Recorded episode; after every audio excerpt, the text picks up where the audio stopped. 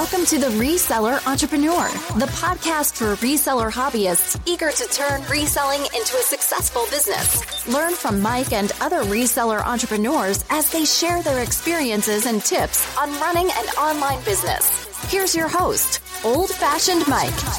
Welcome to the show. That is a. I think I cut in too early. Thank you for joining. So, uh, just wanted to give you a little update. Uh, I've been, uh, obviously, you know, I've said this for several weeks. I've been trying to uh, switch up my inventory, get out of the clothing business, uh, largely because of space, but also because of prep time and measurements and things like that.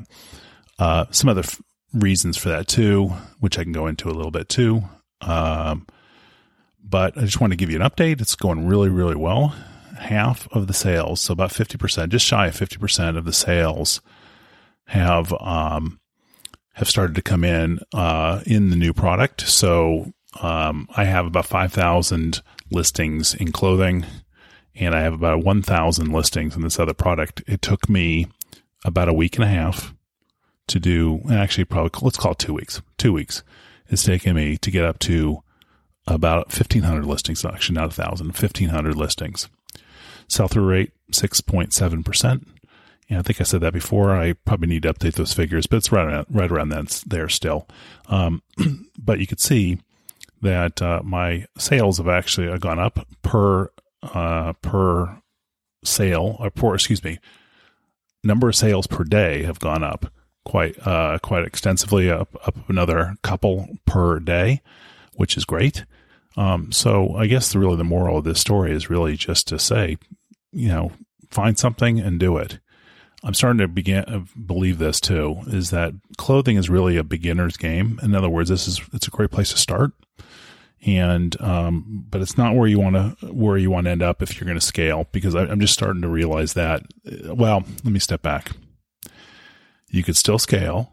You just need to have people to help you scale. A lot more people to help you scale because you're not going to be able to do 1,500 listings in a week and a half or two weeks uh, in clothing. It's just not without having 10 people helping you. I don't know about 10, but quite a few. I, I the most I've ever heard of somebody listing in one day is 100.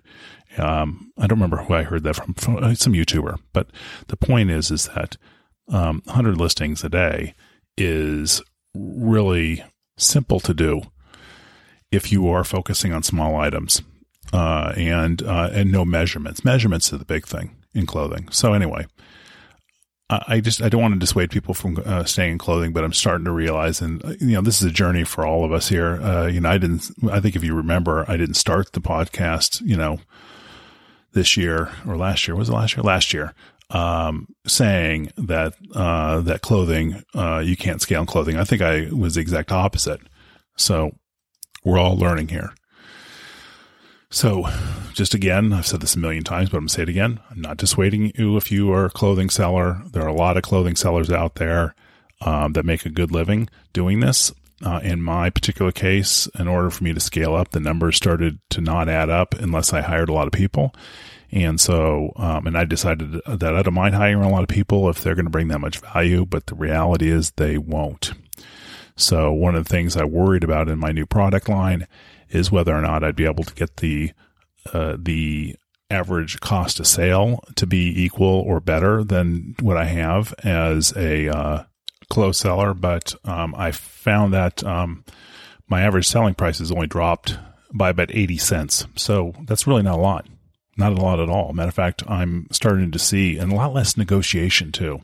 Interesting when your buy costs are so low in the collectibles market, and I'm not doing baseball cards as you recall, so baseball cards is the exception. I think that you, can buy low in, in, in sports cards, but it's just it's harder. But in my uh, collectible market, my buy cost is fifty cents now, and I and and frankly, there's no negotiation. If I'm asking twenty bucks for something and somebody comes in at ten, seldom, I think two times in this last month that I've been running this, that I've gone back and say, oh, I'd like $15 out of this. Normally I just take 10, you know, and is there a mar, am I reducing the market there? Yeah, maybe. Uh, maybe I am. And, and as an early seller, you know, I'm probably leaving some money on the table. But the reality is, is that when your margin is so huge, then you uh, don't mind actually just taking less for it. Whereas if you buy something for five bucks and realize after shipping and all this stuff that you're only going to make five bucks, um, in addition to getting your old five bucks back in the buy, sell, double money cheat sheet that I've talked about a million times, you know, the reality is, is that you, you have to, you really perseverate over every single negotiation. I mean, it's, uh, you know, now, you know, I don't. I, I, it's it's unbelievable. It's like it's all of a sudden I've discovered gold. Now, so there's a lot of people that are going to go out and say, "Okay, Mike says go out and just get out of the clothing business." And you know, no, I'm not saying just jump out of the clothing business and de- get into any collectible. Find something you like. Maybe not even collectibles, by the way. Maybe it's maybe it's uh, renewables or maybe it's whatever. But you know, you maybe renewables are the way to go. And, and an example of a renew, renewable might be like printer toner cartridges, for instance. You know, if you like doing that's great, do that. But do something that you know where you can get a lot of inventory. You, you there's not a lot of negotiation. There's not a lot of returns. I mean, in fact, I haven't had one return. I mean, imagine that, not one. I get three or four returns. My my return rate in clothing is four percent. Um, and I'm still selling clothing, mind you way. I'm still, I'm just not listing new clothing. So, cause, uh, you know, obviously you don't want to just get rid of all your inventory. I hear people doing that.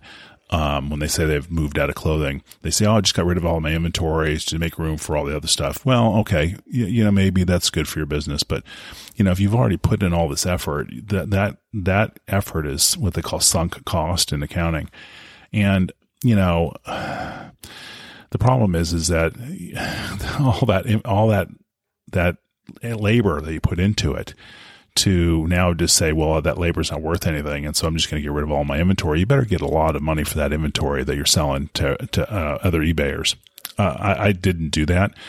What I've done is leave it in my warehouse. And as I sell it, I just pack it up. Now, what I am doing is running sales so that I can get rid of the inventory. Because remember, I'm moving at the end of the year. So I want to make sure that I don't have to pack massive amounts of bins uh, in a truck because that's going to cost me three or four thousand bucks if I do it, and about ten thousand if somebody else is going to do it. And then I got to put it, reassemble it, and put it uh, inventory in my home in Florida. So uh, I don't want to have to do that. So what I'm doing is I'm just running sales, running sales, running sales. You know, ten percent I think a week ago I upped it to 15%. And I, there's still a negotiation though. That's what really kills me. in fact, a lot of times I'm sending back responses saying this is already heavily discounted. I'll give you a few dollars off or something like that. It takes time. You, and, and I'm not doing it that on any of the other things that I'm selling in the collectibles market. So, so clothing is a beginner's game. Why, why do I say that?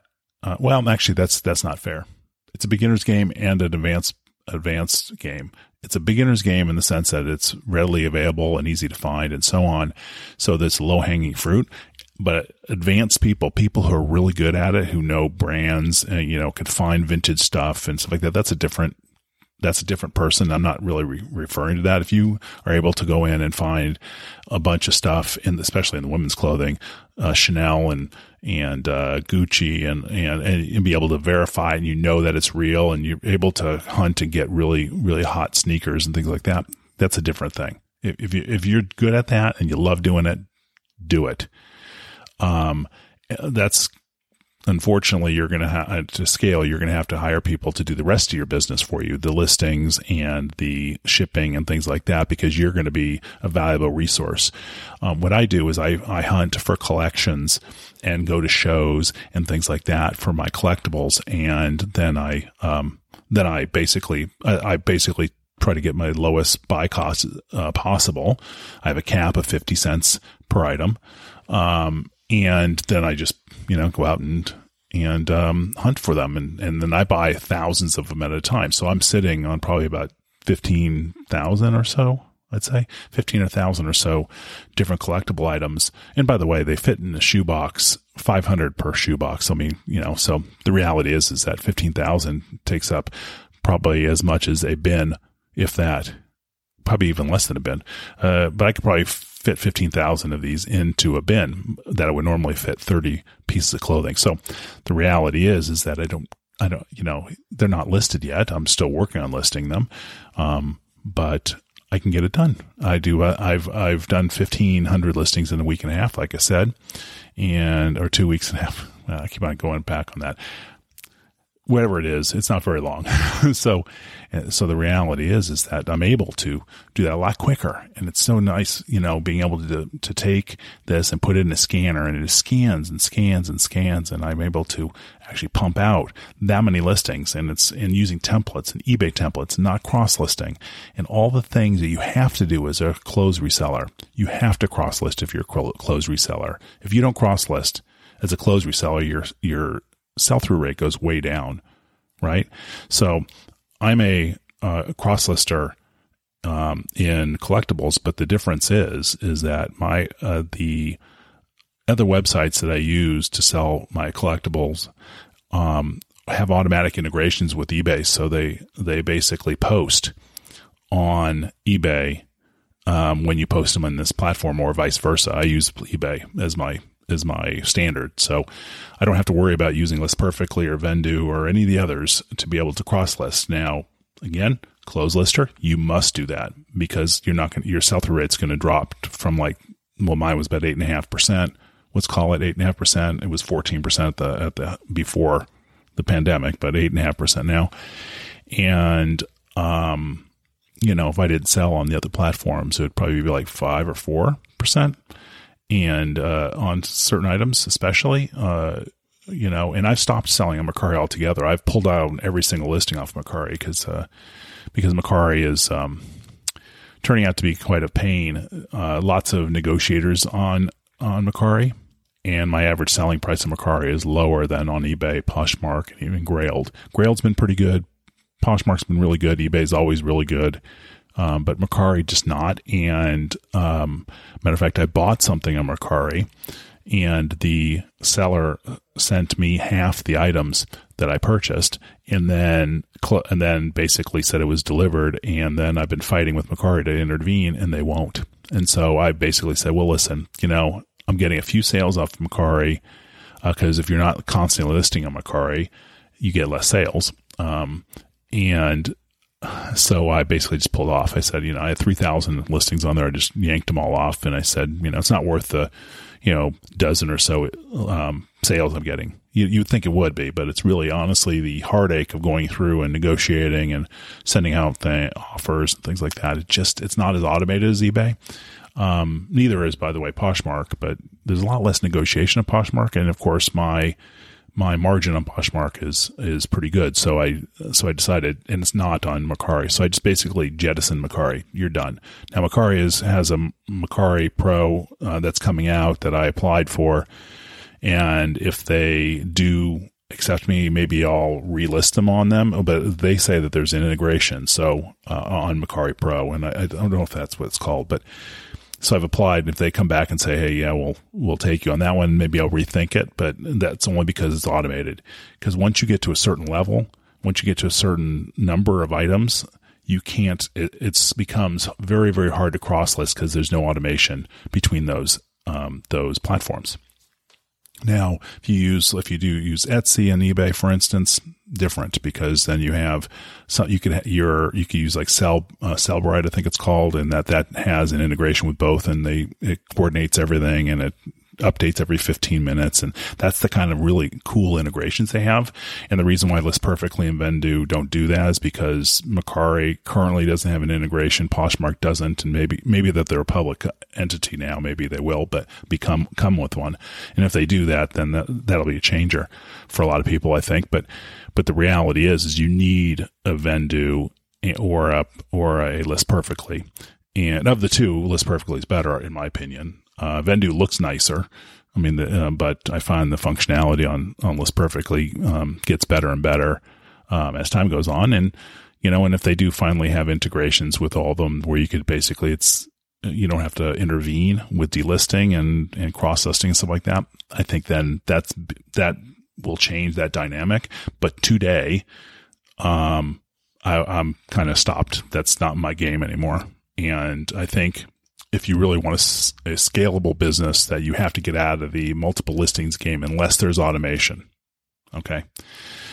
But if there's no automation, list perfectly is the way to go. And if you're in clothing, list perfectly is the way to go because of all the integrations with the clothing platforms. So, um, so no disparaging any of those tools. They're great tools. Even Vendoo is it's even though it's not my favorite of the two, it's still uh, still not a bad tool. Stay with us. We'll be right back. You love listening to podcasts, but have you ever thought about starting your own podcast? Maybe you want to build a brand, grow your business, or are looking for an excuse to talk about your favorite hobby. Whatever your reason for making a podcast, Buzzsprout is the place to start. Since 2009, Buzzsprout has helped over 300,000 people launch their own podcasts. Buzzsprout walks you step by step through the whole process and will give you powerful tools to start, grow, and monetize your podcast. Ready to get started? Click the link in the show notes to get our free step by step guide to starting your podcast today. So that is a very long winded update. Um, now, one thing I did say at the, onset is uh, that there were other factors in my determination to get out of clothing, and besides, uh, because, besides storage, storage is the big one though, but um, and scalability. But the other thing, of course, is that I'm you know 54 years old and I'm chugging up and down ladders all day, getting inventory out to ship out or place into bins and boy, it's tiring. And I just needed to get out of that. Um, you know, I could easily say, well, you can hire somebody that's in their 20s to start doing that for you and stuff like that. But then, you know, that's the piece that actually is the easier part that I wouldn't want to outsource to somebody else. So there's a few things that I think that you need to stay involved in. And there's some disagreement in this, but this is for me. You want to stay involved in your business. Number one, sourcing, finding, finding inventory and the reason why you want to do that is because I think the closer you are to the buy of inventory, I think you, you, one, you're going to make better deals. Number two, you're going to have better um, idea about pricing. Uh, number three is you're going to keep on learning your craft, and so that it's going to be much easier to um, to move uh, to move and get the right inventory. And most importantly, if you outsource it, um, I think that well, I think you, the person you outsource it to is going to start to figure out that they could do this on their own, and then you're you're going to constantly look for outsourcers. So that's just my opinion. Now, I know that there's buyers, there's people out there, YouTubers especially, that say, well, you know, I I get inventory from other people, and that's how I get their inventory. Uh, I I do too, um, but they have people hunting for them, and, and, I think that's okay. And if it's working for them, just do it. For but for me, I just feel, especially in the collectibles market, you really don't want to do that. You don't want to give, you don't want to show uh, somebody who is your could be your direct competitor in the same markets in the same areas you're looking at. So one of the things that the YouTubers don't do is they don't tell you who these people are. They don't tell you how um, you know what their sources are and where they get the stuff because if they did that then then they, other people like me would go to them and get stuff and then they wouldn't have inventory to buy and then the, their YouTube videos wouldn't you know wouldn't be uh, very exciting because because I'd be stealing all their inventory because I'd be walking in with big dollars trying to trying to buy it all up. So they'll never give you your sources. Just like I won't. That's why I don't tell you what I'm in right now. Now, if you know what my storage, you're going to go and see. So, I mean, you know, I probably could tell you, and maybe a year from now I will, um, or you know, six months, whatever. But, but um, you know, they don't really reveal their sources, and I wouldn't want to do that um, to uh, people who would source for me. So that's why I don't want people to source. So what you want to, uh, you you definitely want to do the sourcing where I think that you could train somebody to do it, and there's no trade secrets involved, if you will. You know, like shipping is a good one uh, even listing. Um, you know, having somebody list uh, all the way up to uh, to a draft, and and you know, you could t- teach that, and I don't think that's a problem. Um, you could teach that, and then um, you basically would go in and put all the pricing in, or maybe you put I don't know. Uh, you know, that's kind of a people would debate that too. Um, but I think the really the key where the where the money is is in the buying, it, the pricing and stuff like that. You know, if you just say you know you have X and this is what you sell it for, you know, I think that um, that's something you could teach, and that's something that I think that wouldn't ruin your business. Nobody's gonna if they don't know where to buy it in the first place, or they don't know how how uh, the sources that you have. I think that that's the dangerous part. But if they don't know them, then I think that listing is kind of like a a teachable thing, and that I think you could outsource. I mean, that's why I used uh, outsourcing in India for for doing my listings of clothing to kind of grow quickly. But I think in collectibles, the nuances of each collectible, I mean, there's just so many things that I think that would be difficult. So, um, what I used to do a lot is I would have, uh, I would do all the pricing in List Perfectly from uh, when I had Hammoq uh, do my listings. So they would go in, put it in, uh, they would, I would put it in a form. They would actually then put it in list perfectly. I would basically play with the numbers on what I wanted to sell it for, and then I'd have them push it out. It was it was kind of a process. It worked out very well, and um, and you could do something similar if you want to do your listings that way to not give the secret sauce uh, for your pricing strategies. Um, but I, I think that's, that's less important than the actually where do I get the product, because once you've given up that source, then what ends up happening is then you they'll you, you find a smart kid that comes in, you know, maybe in college that you hire to do something and you say, well, you source for me, they source, then they then they will realize, especially if they are dealing with any kind of money, they'll realize what, you know, how to buy these things and they're just going to compete with you. So, I mean, and there's plenty of competition out there as it is. So, uh, I mean, even in any market, really, eBay's got so many sellers on every single category you don't want to be in a situation where you're just adding another person, especially if they're buying from the same sources as you are. Okay. Because all they need to do is then say, well, I'll pay you a little bit more than Mike paid you. And then you've just lost your source. So that's the only thing that I think, well, certainly in my area, but I think that's the only thing you should never do. And that's what the problem is with thrifting, by the way, is that if, especially if you hire somebody, a local, to help you uh, list or help you even source. I mean, the reality is, is even that is is every, anybody can go to a thrift store and buy some if you're in the right area, of course. But can go and buy a thrift store, and you know you're not negotiating a thing. You're just buying what the price tag says it is, and you come back. You just, the only thing knowledge you need to have, and and it's limited knowledge because you have a iPhone and or a, or an Android, and you can look it up on the eBay app. But you know the reality is, is that anybody can do it. So that again, going back to the beginner's game, so my directive to you is to go out and find find your niche, find find the area, find the collectible, find the renewable, find the whatever it is is that's going to fit that criteria. Because once you can create a business that you can keep in your home, all those expenses and all that travel and all that information, things that you do that take you from point A to point B, you eliminate that from your schedule. You have a lot more time. So one of the things that's been great about this uh, moving this is I buy this stuff online or I, or I go to a show and I do a concentrated day of, of, of shopping and but I buy thousands of things at a time, so I won't have to do it very often. And so movement so I, am a uh, in my past I you know I worked on business processes. Uh, and one of the things that they teach you when you're improving business processes to to to limit movement. So the less a person has to move, the more efficient they are in completing the task. I mean, of course, that's a very broad comment, but but that's true. So if, so in other words, if I'm driving from here to a thrift store and that thrift store is, you know, 20 miles away or 50 miles away or whatever, you know, all that, all that time other than listening to podcasts like this one, um, I don't really have, um, the, um, ability to source. I don't have the ability to list. I have to, you know, so in other words, that's downtime. That is, that's time that is, you're working, but you're not productive. So I, I've eliminated that, and I would say that was probably 20% of my time that I was doing a week. You know, call it, yeah, 20%.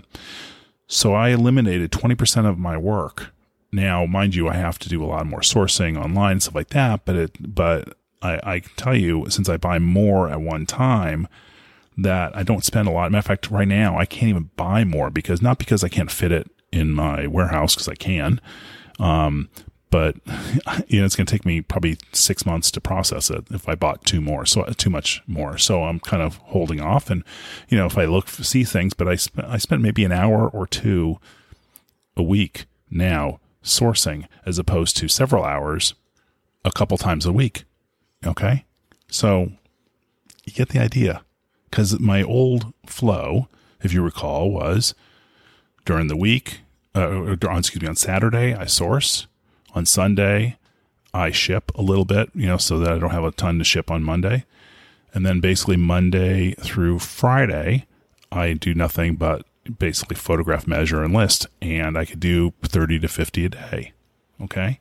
So now think about that. So now I eliminate my Saturday. I Sunday I still ship. I mean, it's just a habit. I don't have to, but I do. Um, and then Monday through Friday I list. But the thing is, is that since I've eliminated that Saturday, I can enjoy my Saturday now, right? I don't have to go out and I don't have to go to a thrift store or a or a garage sale and try to find stuff. Now, maybe I will eventually. Uh, I don't now though, and if I do, it's going to be kind of a fun thing. It's not going to be because I know where to buy now in bulk. It's very easy to buy. I mean, in fact, I even source on eBay uh, because I know who to buy from, and I keep in contact with those people, and and basically I, I send them, you know, hey, do you have any extra inventory you want to get rid of before you list it? And then they do a private listing for me. And uh, what's nice is I'll take everything that they have, so I negotiate a lower rate, and then the stuff I don't have, I just basically bulk it up and sell it to other collectors on eBay who do collect that particular item that I'm trying to, you know, that I don't, but it came in a lot. So, so I bought something about five thousand or six thousand, I think six thousand uh, of those collectibles I talked about, and you know, I went through them and I I basically lotted up three uh, uh, lots on eBay, sold them, and I made back probably about half of the money. Not, but, not half, probably, yeah, say 30 to 40% of my money back, even before I've actually taken the stuff I really wanted and then basically sold that. So, all these things, much more efficient than clothing. Okay. I mean, you're not, I mean, imagine if I did the same thing in clothing. I ordered a pallet of clothing. It comes in. Now I got to open the boxes. First of all, I have to have a place that they could drop off because a pallet of clothing is essentially what I'm buying. I'm buying a pallet of collectibles, although it's not a pallet. It's, it's a, it's a lot of collectibles, but it fits in a much smaller space, obviously. So a pallet of clothing I order and then I come in and I have to process all that. So I have to measure it. So It's going to take me months to do that. I remember having to do that when in the beginning of the coronavirus, I, I ordered, you know, a thousand, I think, or so shirts that came in from some guy in Ohio. It was great, actually. It, it, allowed me to not have to go out and source when we couldn't. And so the point is, is that it took me months to go through this stuff where I can do it in days. Um, so that's that's where your brain needs to go is where what am i going to find? What is my sweet spot? And and then you know if you don't have the knowledge get it. It's very simple. There's always books. There's always youtube videos. There's you know people you can talk to that are in the industry. You can go to shows if they have shows for it. Um, you know you get what i'm saying. Do the work up front then the work afterwards is going to pay dividends. I can't believe if I would have started all over again, I think it was good that I started in clothes, but I would have cut clothes off a long time ago, just a long time ago. It just, uh, I just real. I would, matter of fact, I wouldn't even have a warehouse. Wouldn't need a warehouse. And matter of fact, I'm kind of interested to see how little of space I can get into when I'm in Florida because I know it's it's going to be much better than what I have now. So find find your sweet spot put the put the mental power into it and go for it. Okay. So anyway, that's that's it for this week, and we will see you next. Talk to you. This episode has ended, but your journey towards turning your reselling hobby into a business doesn't have to. Head on over to oldfashionedmike.com for more information and tips on running a successful reselling business. Don't forget to subscribe to the podcast so you don't miss an episode. Until next time.